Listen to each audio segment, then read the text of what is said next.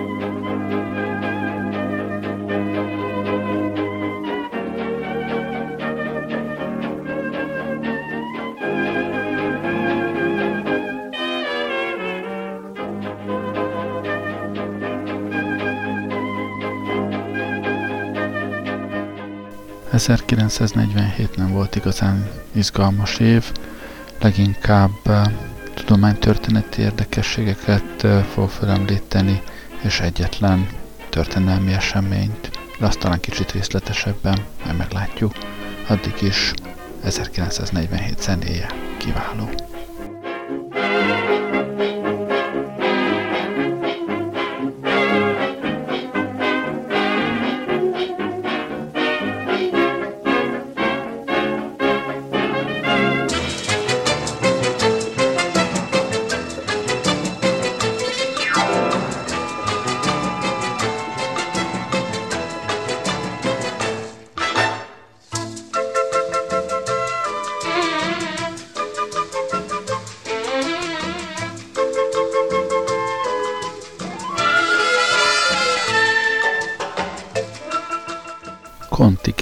Neve annak a tutajnak, amelyet Thor Heyerdahl, norvég néprajzkutató és felfedező épített és használt 1947-es expedíciója során.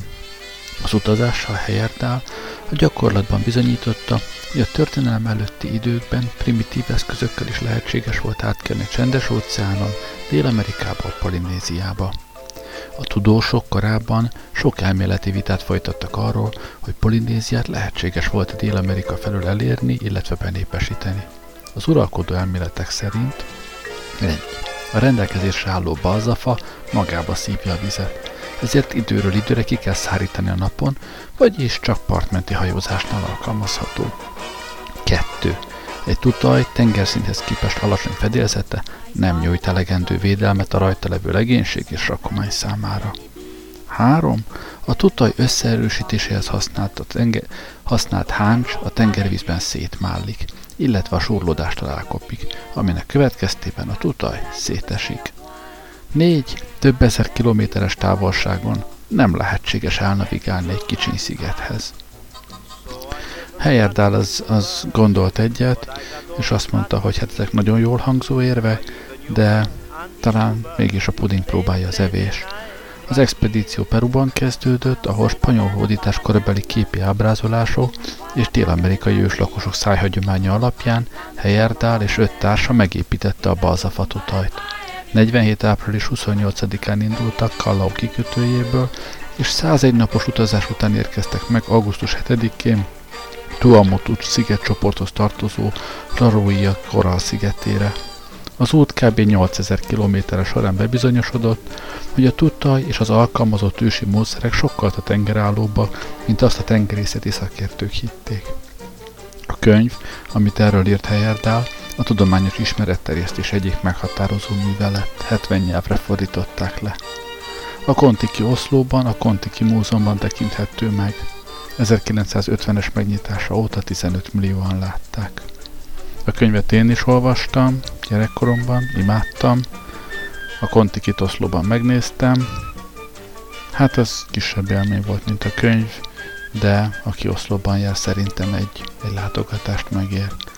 És hát nagyon fontos szerintem az, ami, ami a ma tudósaitól gyakran elég távol áll, főleg a néprajzban, hogy sokkal, sokkal hitelesebb a, a valóságban próbálják ki az elméleteiket, mintha filozofálgatnak arról, hogy mi miért működik, vagy nem működik. Oda kell menni, meg kell csinálni. Helyerdán legalábbis így gondolta.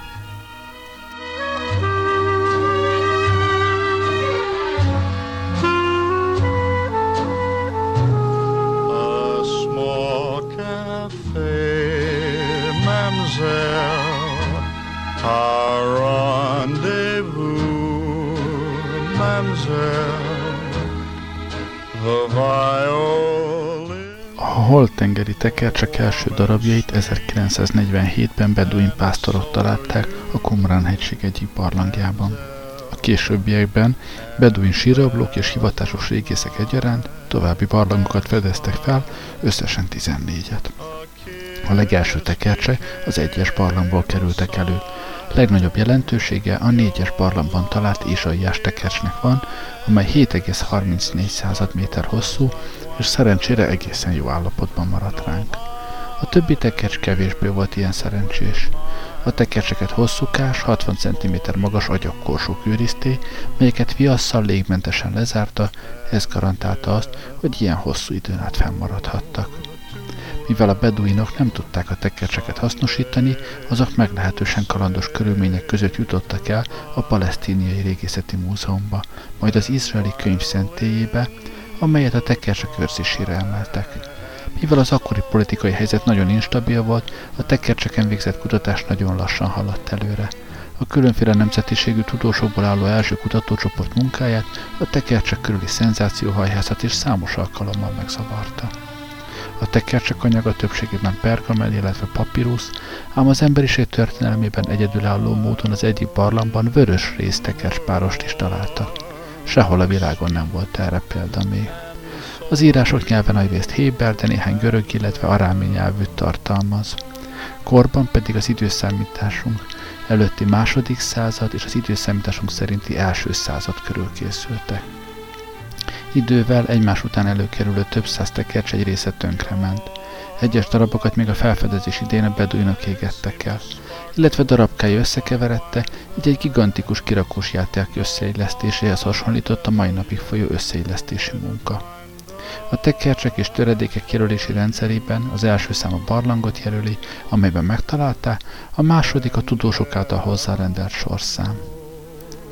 A holtengeri tekercsek rendkívül jelentőse, többféle témában íródta, az Eszter könyve kivételével a teljes Ótestamentumot tartalmazzák Héber nyelven mivel az Ótestamentumot a tekercsek felfedezése előtt csak a középkori 9.-10. századi másolatokból ismertük, a felfedezés nagy fontosságú. A bibliai kéziratokon kívül apokrif vallásos szövegek és ászerzői iratok is előkerülte, mint az Új Szövetségben is idézett Énok könyve, Józseffel, Amrámmal és Mózessel kapcsolatos fiktív története és néhány apokrif soltár is. Itt azért ehhez hozzátenném, hogy az időszámításunk első pár évszázadából több, több bibliai tárgyú irat is fönnmaradt eredetileg, amit aztán a korai kereszténység korában, amikor még erősen szelektáltak ezek közül, válogatták ki, hogy mi az, amit a, a Biblia részének tekintenek, és mi az, amit nem. Így aztán számos olyan, olyan irat van, ami bár témájában, szerzőségében minden szempontból azonos jellegű, mint a ma az új szövetség részének tekintett iratok, mégsem kerültek be abba mindenféle apokrif iratok ezek. Ilyen egy nem túl régiben előkerült irat is, amelyik Jézus feleségét emlegeti talán. Talán olvastatok erről manapság a hírekben. Minden esetre az rendkívül nagy jelentőségű tényleg, hogy ezek a holtengeri tekercsek előkerültek, mert hogy annak idején ezeket a az úgymond eretnek, vagy, vagy nem hitelesnek tekintett iratokat elég nagy gondossággal megsemmisítették a, a, mindazokat, a, amik végül nem kerültek be a Bibliába. Úgyhogy nagy szerencsénk, hogy ezek így megmaradtak, és, és megtaláltuk őket. Manapság, amikor már, amikor már nem feltétlenül semmisülnek meg. Honest, I do.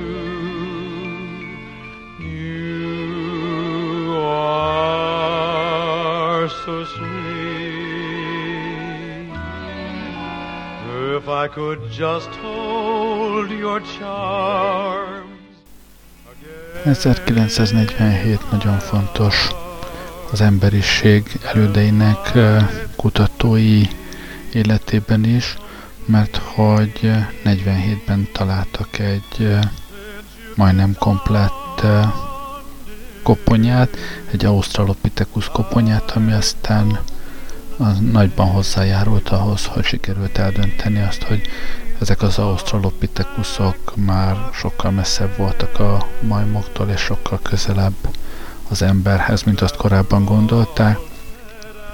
Azért ránézésre ezek az australopithecusok szerintem alapvetően csimpánszerűek voltak, de hát jó esély van rá, hogy már leginkább két lábon jártak, és hát mindenképpen ősapáinként kell őket tisztelni. Szóval hajrá a Australopithecusza. Többet erről nem nagyon beszélnék, részben azért, mert nem értek hozzá, sőt mondhatom, hogy gőzöm sincs róla, a másik meg, hogy egy nagyon jó szem következik.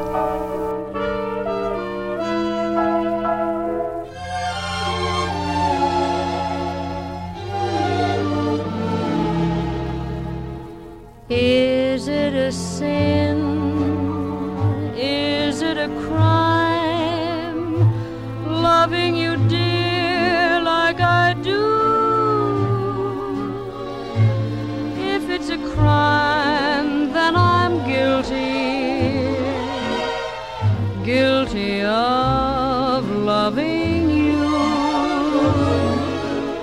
Hey.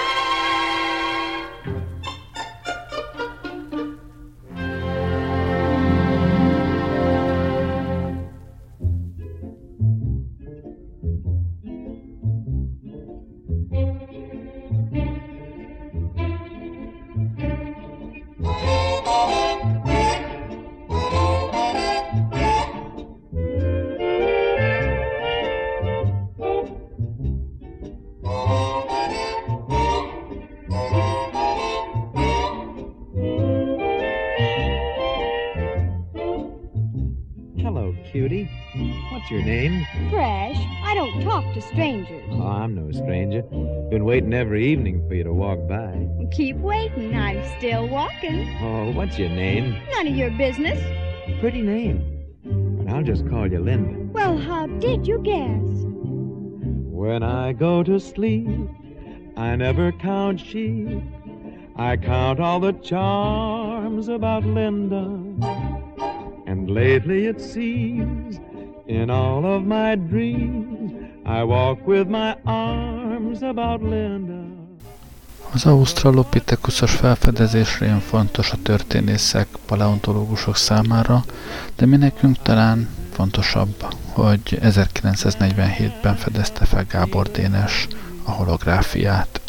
Két szempontból is fontos ez nekünk. Az egyik az ugye, hogy Gábor Dénes egyike a magyar Nobel-díjasoknak, persze hozzátéve itt is azt, hogy brit állampolgárságú magyar volt Gábor Dénes, amikor a holográfiát felfedezte 47-ben. A másik pedig, hogy a holográfia valahol egyfajta fotózás, tehát nekünk itt a, a látszótéren ez külön fontosá teszi a dolgot. Amúgy, amikor Gábor Dénes ezt felfedezte, ő az elektronmikroszkópos felvételek tökéletesítésén dolgozott, ugyanis a látható fénytartományban hiányzott egy nagyon fontos összetevő ahhoz, hogy a holográfia valamire is jó legyen, nem volt lézer.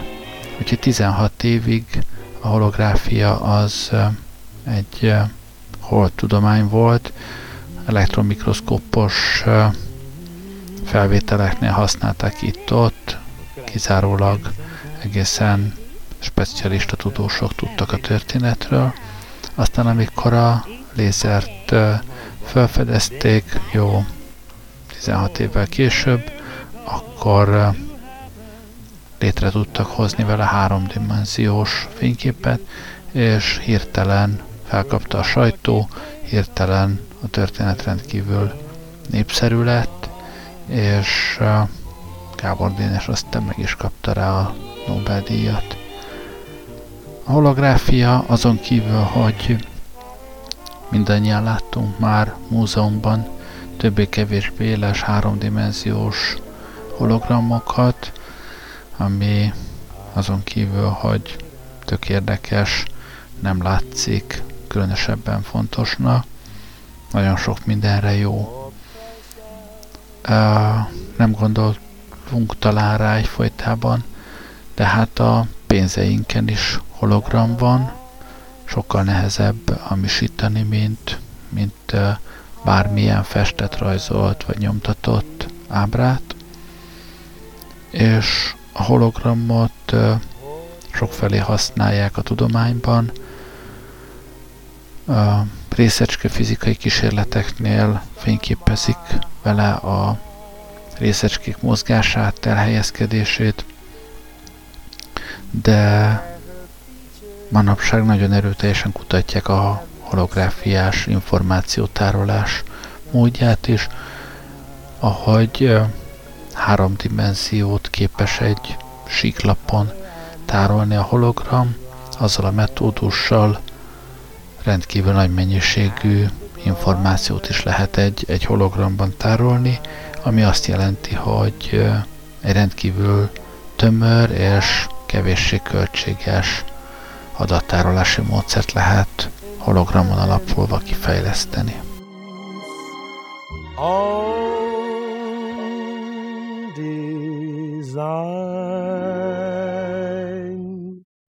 with a portrait of Jenny. I never will part,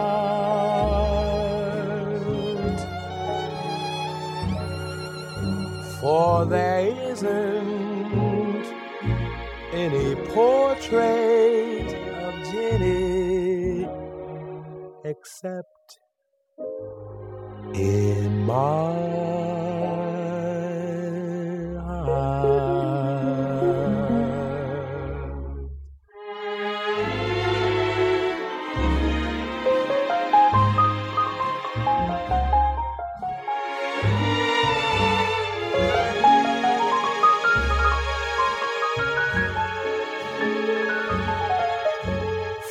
there isn't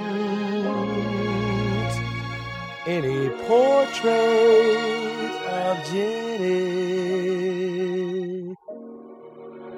except in my heart.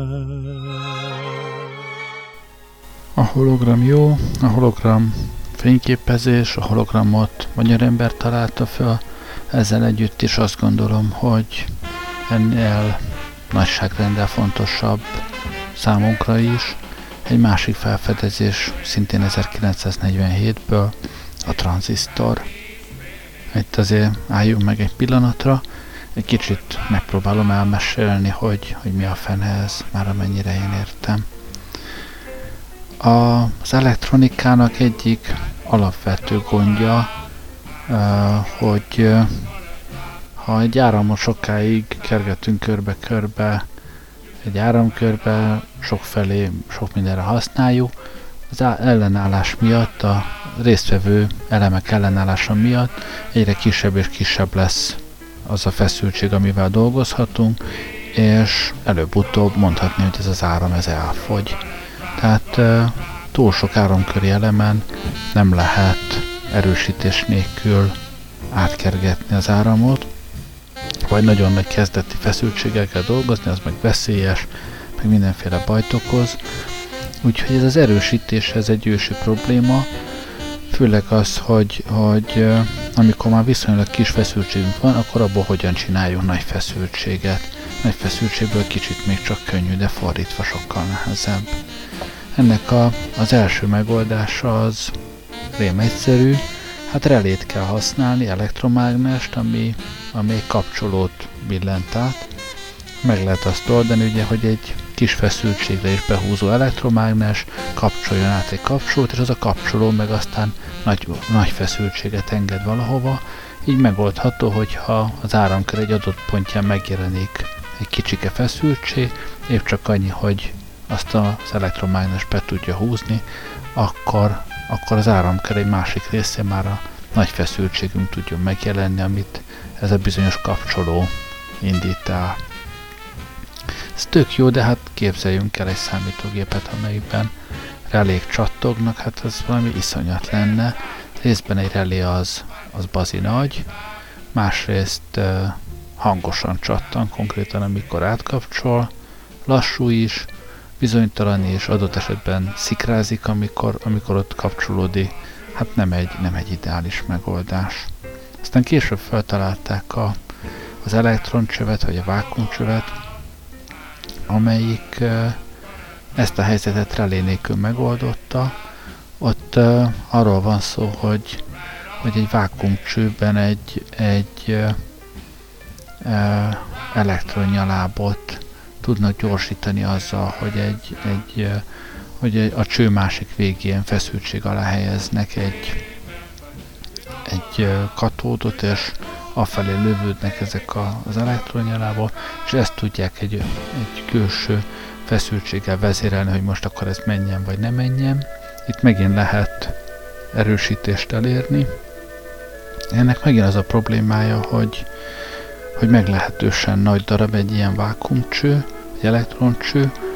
A másik gond, hogy elég hamar tönkre is megy, a harmadik pedig az, hogy melegszik.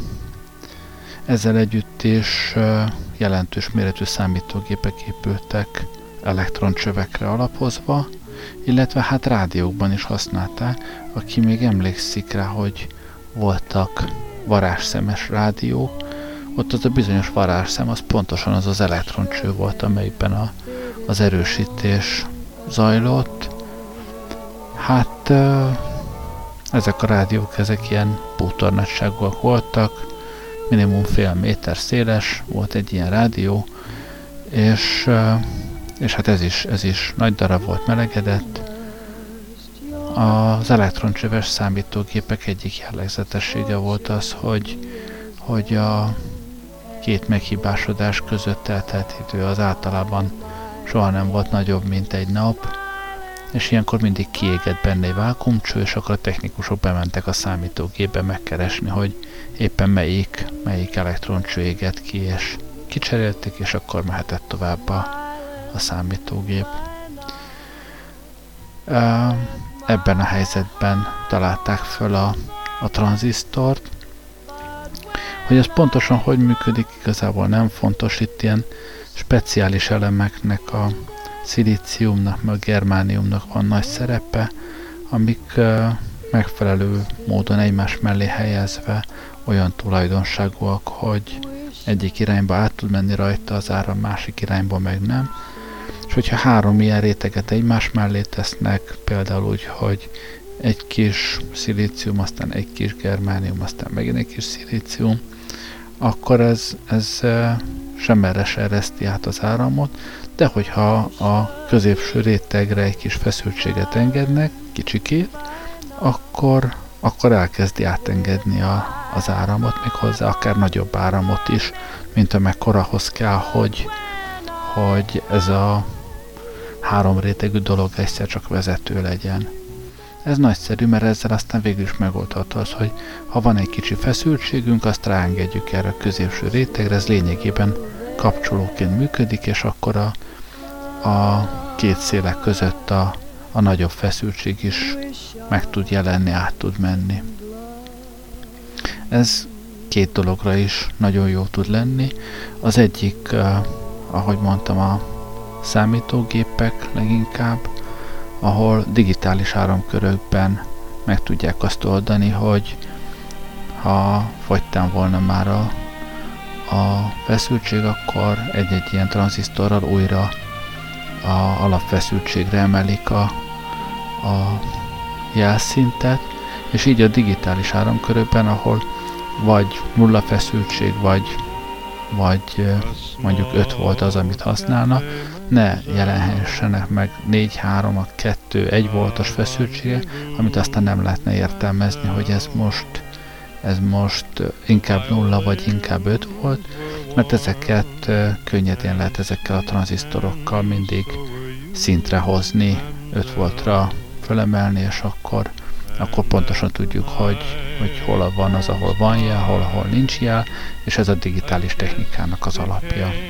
Aztán persze ezekből a tranzisztorokból épülnek fel a memóriák, a processzorok, lényegében minden, ami a számítógépben fontos, az tranzisztorokon alapszik.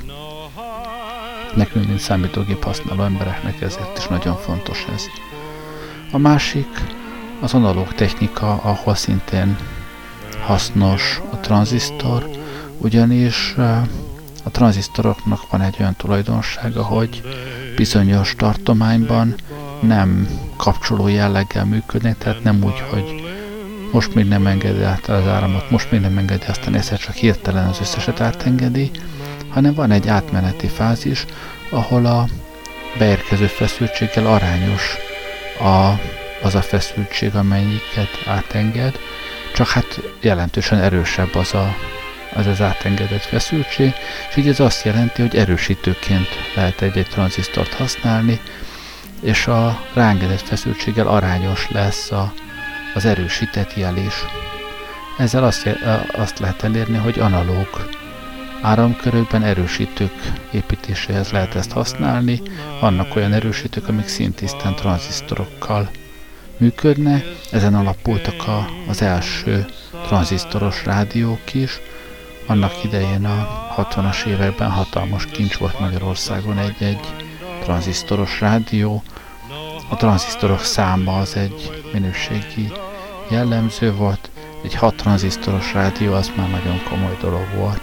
De azt még azt hiszem be lehetett vám nélkül hozni, hatnál több tranzisztoros rádió az viszont már az viszont már majd, hogy nem kommunistás technológiának számított. Then violins will cry, and so will I, man's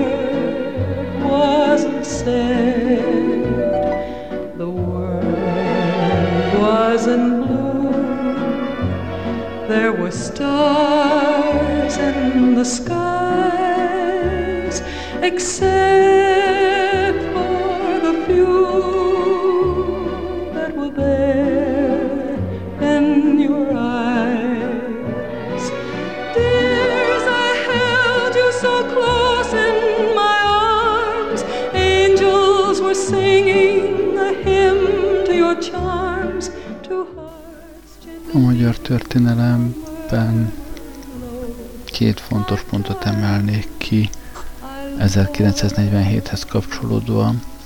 Az egyik a Párizsi Bék szerződés ratifikálása, ami visszaállította véglegesen, legalábbis egyelőre mai napig, a trianoni határokat Magyarország számára, illetve a fájdalmat némi inzultussal tettézve még vagy három falunyi területet Csehszlovákia javára a trianoni határokhoz képest is elvett.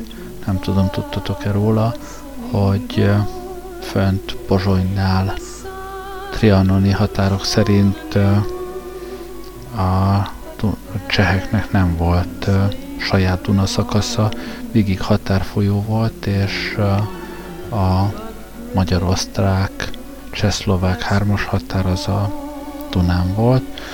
Uh, itt a csehek javára három-négy falunyi területet átcsatolt a Csehszlovákiához, így egy egészen rövid szakaszon a Duna mindkét partján Csehszlovákia van, illetve hát a már Szlovákia.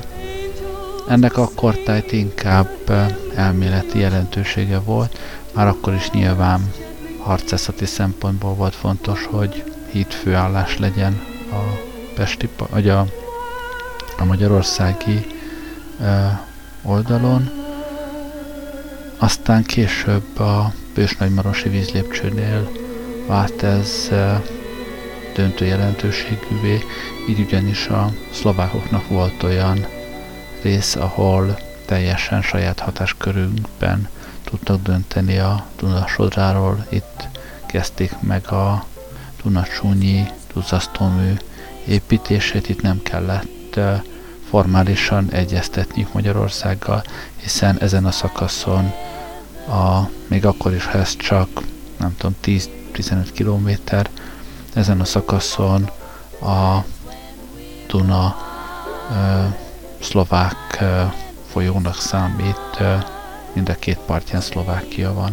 Aztán később persze határfolyó, és ott már a két érintett félnek beleszólása van, de így a, a Dunacsúnyi víztározónak a kivezető részét olyan területen tudták megépíteni, ahol ebben Magyarországnak nem volt beleszólása. A másik ilyen fontos, fontos esemény Magyarország életében az 1947-es választások. Egy kis zene után erről majd még kicsit bővebben. Az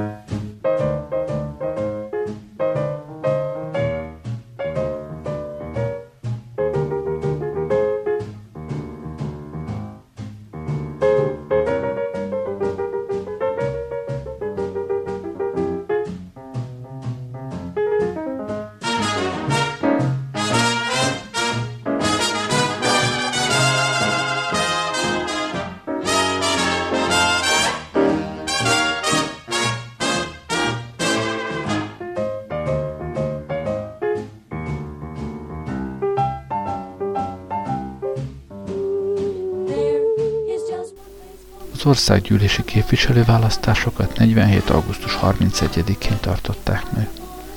A Nemzetgyűlés az előre megszabott négy éves ciklusból mindössze 20 hónapot töltött ki. Az erőviszonyok jelentős változása miatt a kommunista párt kezdeményezése nyomán a minisztertanás javaslatára Tildi Zoltán köztársasági elnök feloszlatta a parlamentet.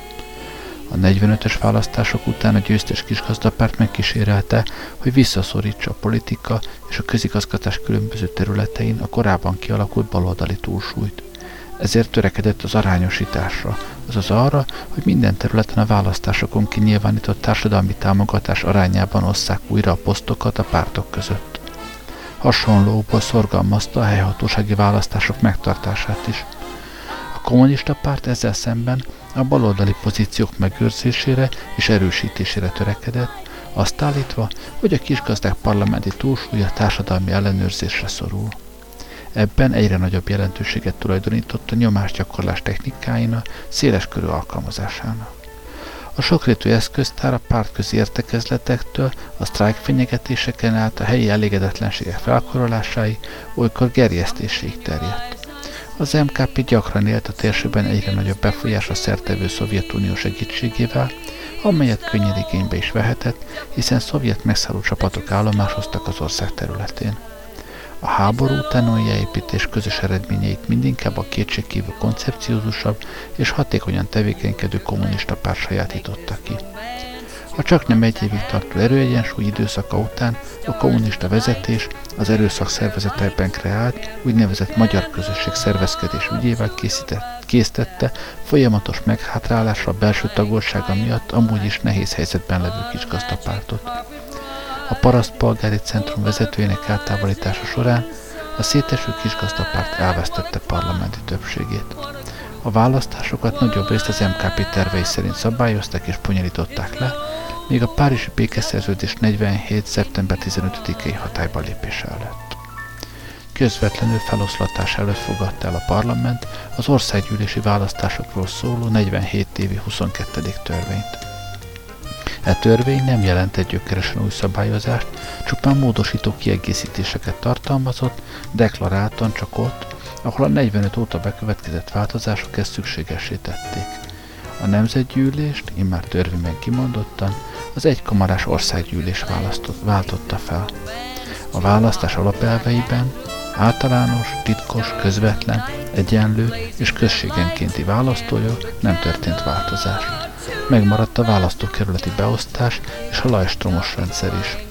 Az új választójogi szabályozás az előző 45 évi 8. törvényhez képest mégis számos, elsősorban politikai motiváltságú változást tartalmazott. 1. A parlament létszámát csökkentendő, a választókerületekben 14 ezer szavazat után kaptak a pártok egy képviselői helyet. A mandátumot nem eredményező szavazatokat országosan összesítették, és a 14 ezerrel való osztás után újabb képviselői helyek kerültek kiosztásra a legnagyobb maradékkal rendelkező választókerületekben. A pártok országos listájáról kiosztandó parlamenti helyek száma 50-ről 60-ra nőtt. Ennek kiosztásakor előnyben részesült az olyan választási szövetség, amely a 45-ös választásokon indulási jogot szerzett pártokból alakult. Törölték a törvényből a képviselői behívás intézményét.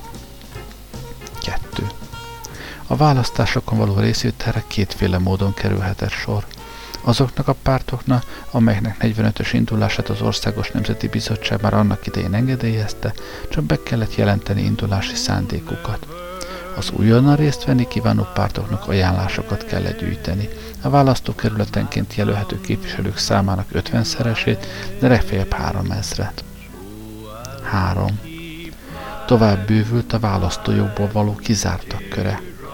A 45-ös törvényben felszóló szervezetek esetében a választmányi tagság is kizáró tényezővé vált, és ez akkor is érvényben maradt, ha az illetőt időközben igazolták. Hasonló elbírálásban részesülte több mint 30 egyesület társaság vezetői is.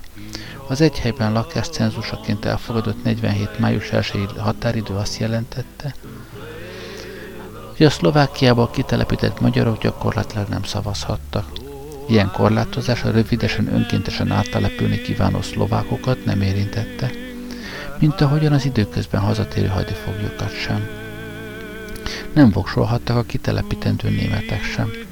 Megvonták a szavazás jogát azoktól is, akik a szovjet hadsereg elől Németországba menekülte, és 45. október 31-ig nem tértek vissza elvesztették választójukat a magán vagy közalkalmazásból való elbocsátástól, a nyugdíjigény elvesztésétől vagy csökkenésétől szóló rendelkezések érintettjei is. 4. Az előző törvény nem különböztette meg az aktív és passzív választójogosultságot, minden választójogosult egyben választható is volt.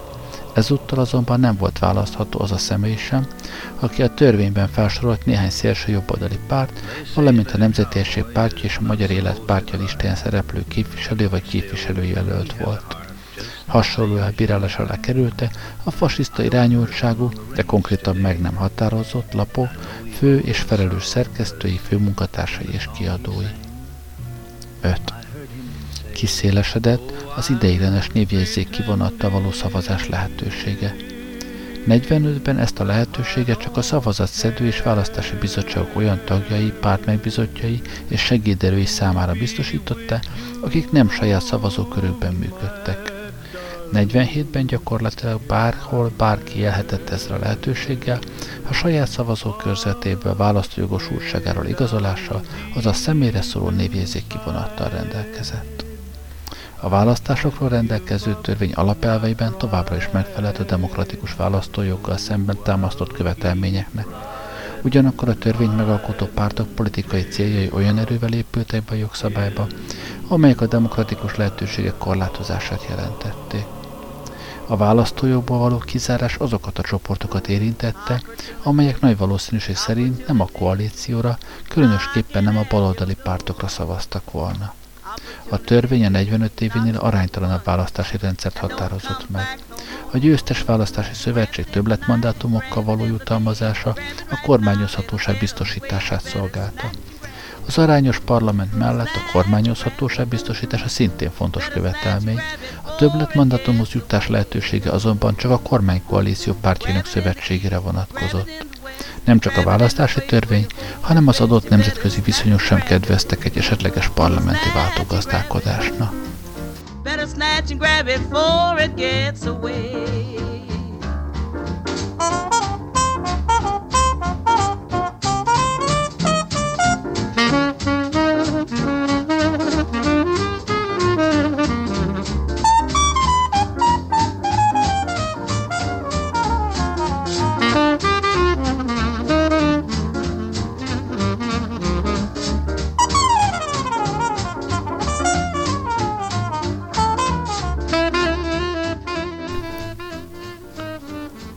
A választójogosultsak és a, és a jogosultságuktól megfosztottak számára mindmáig nem rendelkezünk pontos és hiteles képpel.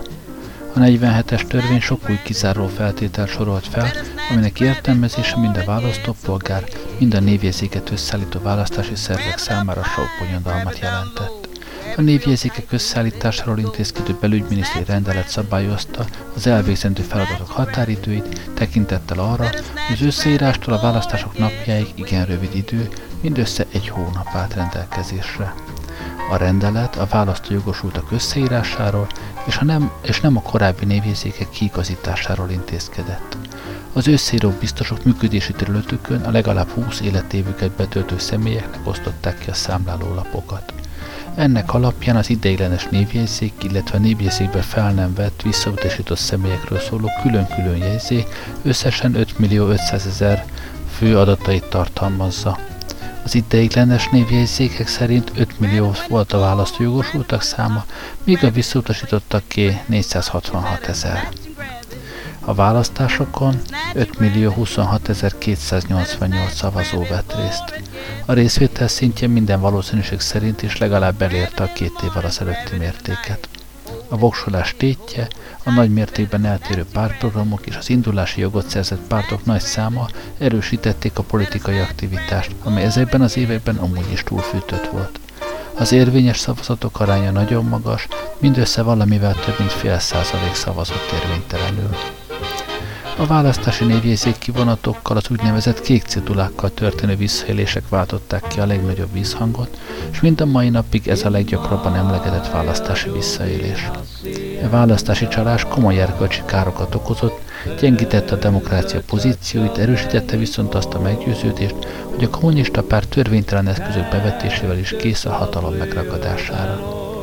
A 47. szeptember 2-án Péter Gábor, az államvédelmi osztály vezetője Rajk László belügyminiszterne 62.981 névjegyzék kivonat felhasználásáról tett jelentést, némileg hiányos adatokkal.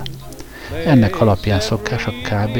vagy maximum 100 ezer felhasználást feltételezni. Mindaddig, amíg pontosabb és hitelesebb dokumentum elő nem kerül, ezt a jelentést kell a legjobban közelítőnek elfogadnunk. Mindazonáltal hamis kék cidula ennél kevesebb volt, hiszen a lakóhelyükkel okkal távol szavazók a választásra nagy számban hazahozott, és Debrecenből hazatért hadifogoly felirattal felülbélyezett névjegyzék kivonat is szép számmal található. Ugyanakkor nem csak az MKP központjának kiszerelésében használhatta hamis kék cédulát, hanem a szavazatszedő bizottságoknál is kiállíthattak ilyet, lévén a valódiakat is ott állították ki. A választókerületi listákon a pártok 14 ezer érvényes szavazat után jutottak egy képviselői helyhez.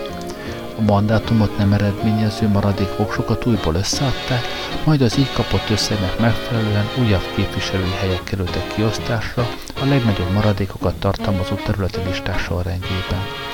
A területi listákra leadott szavazatok alapján 351 mandátum talált gazdára.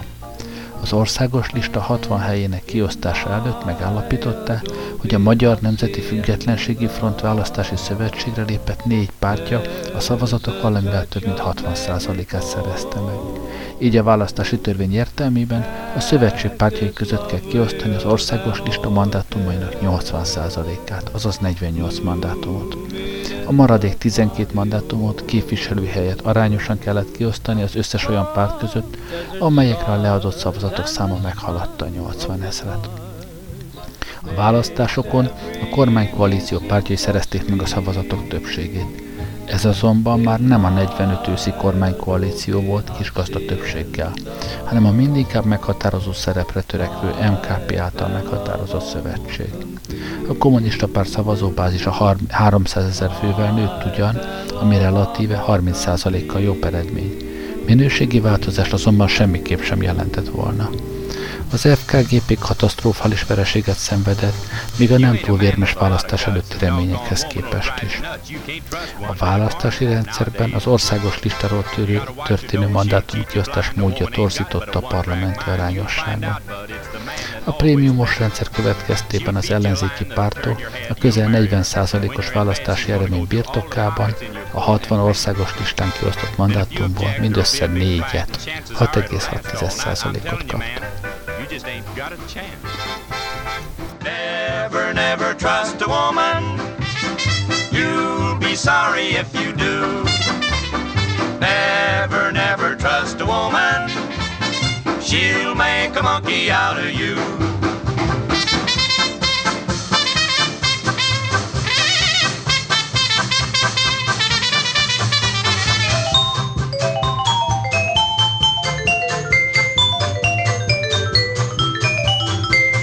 Women are handy around the house, but they can't be trusted with man or mouse. It's a shame the way they drag a good man down. And it's a well-known fact they talk too much, they dig up dirt about the neighbors and such, then they Paul Revere the gossip round the town. You'll blow your top when they get in your hair, they'll drive you to drink, and man, I swear, you're gonna wish that you'd never seen the light of day. And I'm tipping you off, your goose Összegezzük tehát, one of them hogy hogyan is sikerült you better make 47-ben a kommunistáknak while you may. Hatalomra törniük, úgyhogy aztán a következő bő 40 évre ne is tudjon senki alternatívát állítani velük szembe. Átírták a választójogi törvényt oly módon, hogy az nekik kedvezzen, a választások győztesét preferálja, kisarányú győzelemmel és nagyarányú mandátum többséghez lehetett jutni.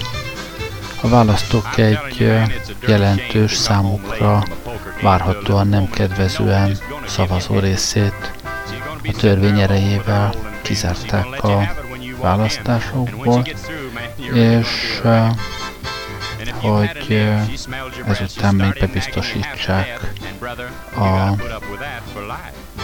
választás eredményeket, saját szavazóikat utaztatták az országban, úgyhogy azok több helyen is leadhatták szavazataikat. Hát így zajlottak az 1947-es választások. Ez volt 47. Köszönöm, hogy velem voltatok ma este. Jó éjszakát kívánok. Gerlei Rádiózott.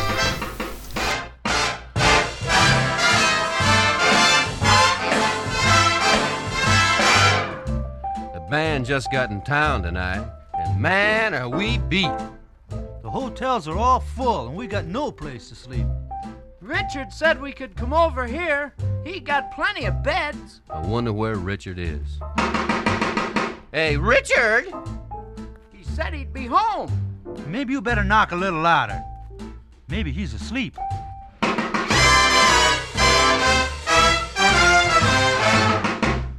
Open the door, Richard.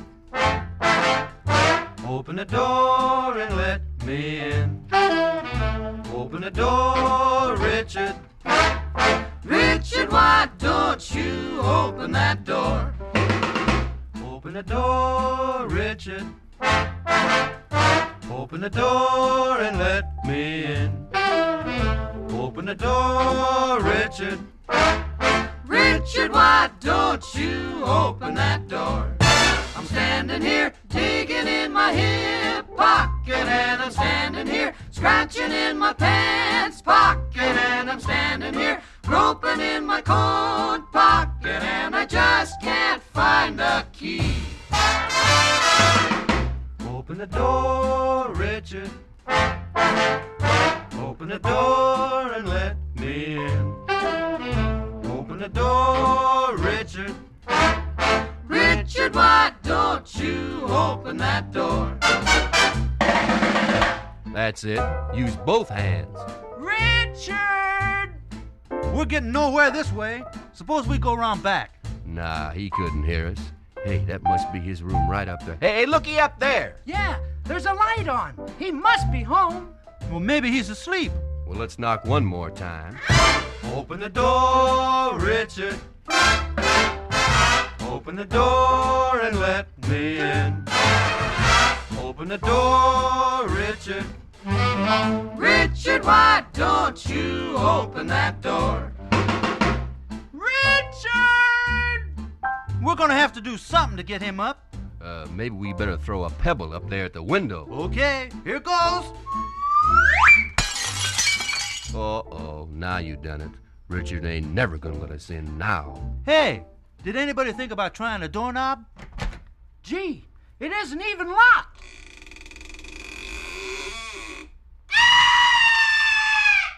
Oh, pardon me.